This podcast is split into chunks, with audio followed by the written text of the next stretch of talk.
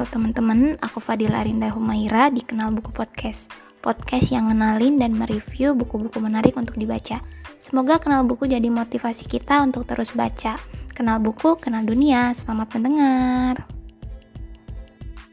Di buku ketiga ini, aku bakal kenalin sebuah novel masih dengan genre yang sama dengan buku-buku yang aku review sebelumnya, yaitu historical fiction.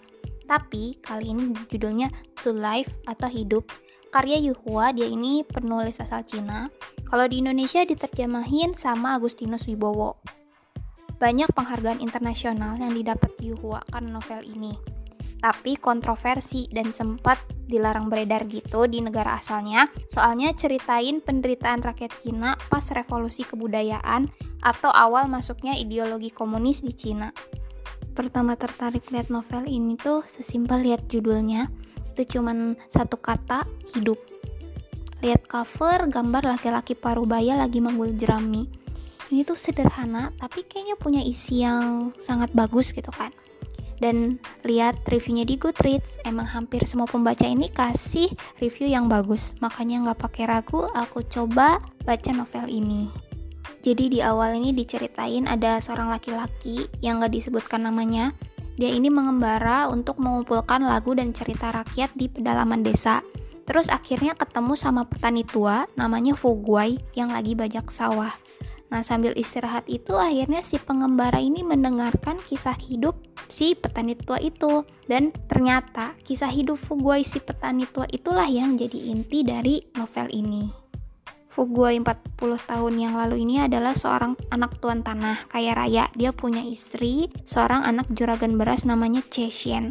Nah, karena Fugui muda nih dari lahir nggak pernah gitu ngalamin kesulitan, jadi bikin perilakunya ini semena-mena, kasar.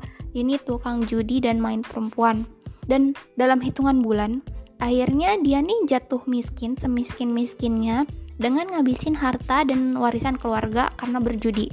Setelah jatuh miskin, dia pindah ke gubuk kecil gitu kan sama istri, ibu, dan dua anaknya. Dia jadi buruh tani untuk bisa makan dan bertahan hidup. Kemiskinan yang dirasain Fugai ini yang akhirnya bisa merubah sifat dia 180 derajat jadi pekerja keras, pantang menyerah, dan jadi sayang keluarga. Tapi nggak ngurangin kesulitan dan penderitaan dia karena saat itu Cina sedang ada perubahan ideologi di awal masuknya paham komunisme ini jadi waktu itu tuh nggak ada kepemilikan tanah secara pribadi. Sawah, hewan ternak, bahkan sampai wajan gitu. Sewajan-wajan di dapur pun itu diserahin ke negara buat dijadiin baja. Rumah-rumah pada saat itu nggak boleh ada yang masak karena pemerintah udah siapin dapur umum untuk makannya. Semua harus kerja sesuai instruksi negara. Tapi sistem pemerintahan saat itu yang memaksakan perubahan di tengah masyarakat yang malah nimbulin bencana kelaparan di Cina. Dan setelah baca-baca tuh kan, ternyata tercatat sebagai bencana kelaparan terparah sepanjang sejarah. Nah, di novel ini pun diceritain nih gimana perjuangan si Fuguai dan keluarga pas ngalamin bencana kelaparan itu. Beratnya hidup si Fuguai ini bukan soal perkara kemiskinan dan kelaparan, tapi soal kematian juga deket banget hubungannya sama hidup Fuguai. Nah, biar greget dan ngena dengan jalan ceritanya, teman-teman bisa langsung baca sendiri ya bukunya. Kita lanjut ke segmen 2. Yuha sebagai penulis emang cerdas untuk ceritain novel ini. Jadi cerita tentang seseorang yang mendengarkan orang bercerita. Alurnya tuh maju mundur gitu kan. Ada dua sudut pandang, yaitu si pengembara sebagai pendengar dan gue sebagai pencerita. Di awal emang sempat blunder juga dengan gaya penceritaannya, karena nggak ada batasan bab. Jadi gimana nih kita harus kasih jeda buat istirahat setelah membaca gitu kan.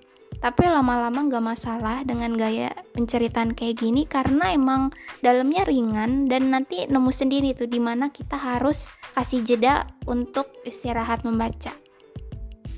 Terus selanjutnya yang buat aku suka buku ini adalah penceritanya jujur dan apa adanya. Sejarah revolusi kebudayaan dibahas singkat, jadi ringan untuk dibaca.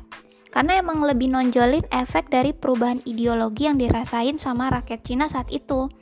Gak salah lagi kenapa emang novel ini sempat di oleh pemerintahan Cina karena emang seapa adanya dan emang ngorek-ngorek luka masa lalu penderitaan Cina pada awal masuknya komunisme.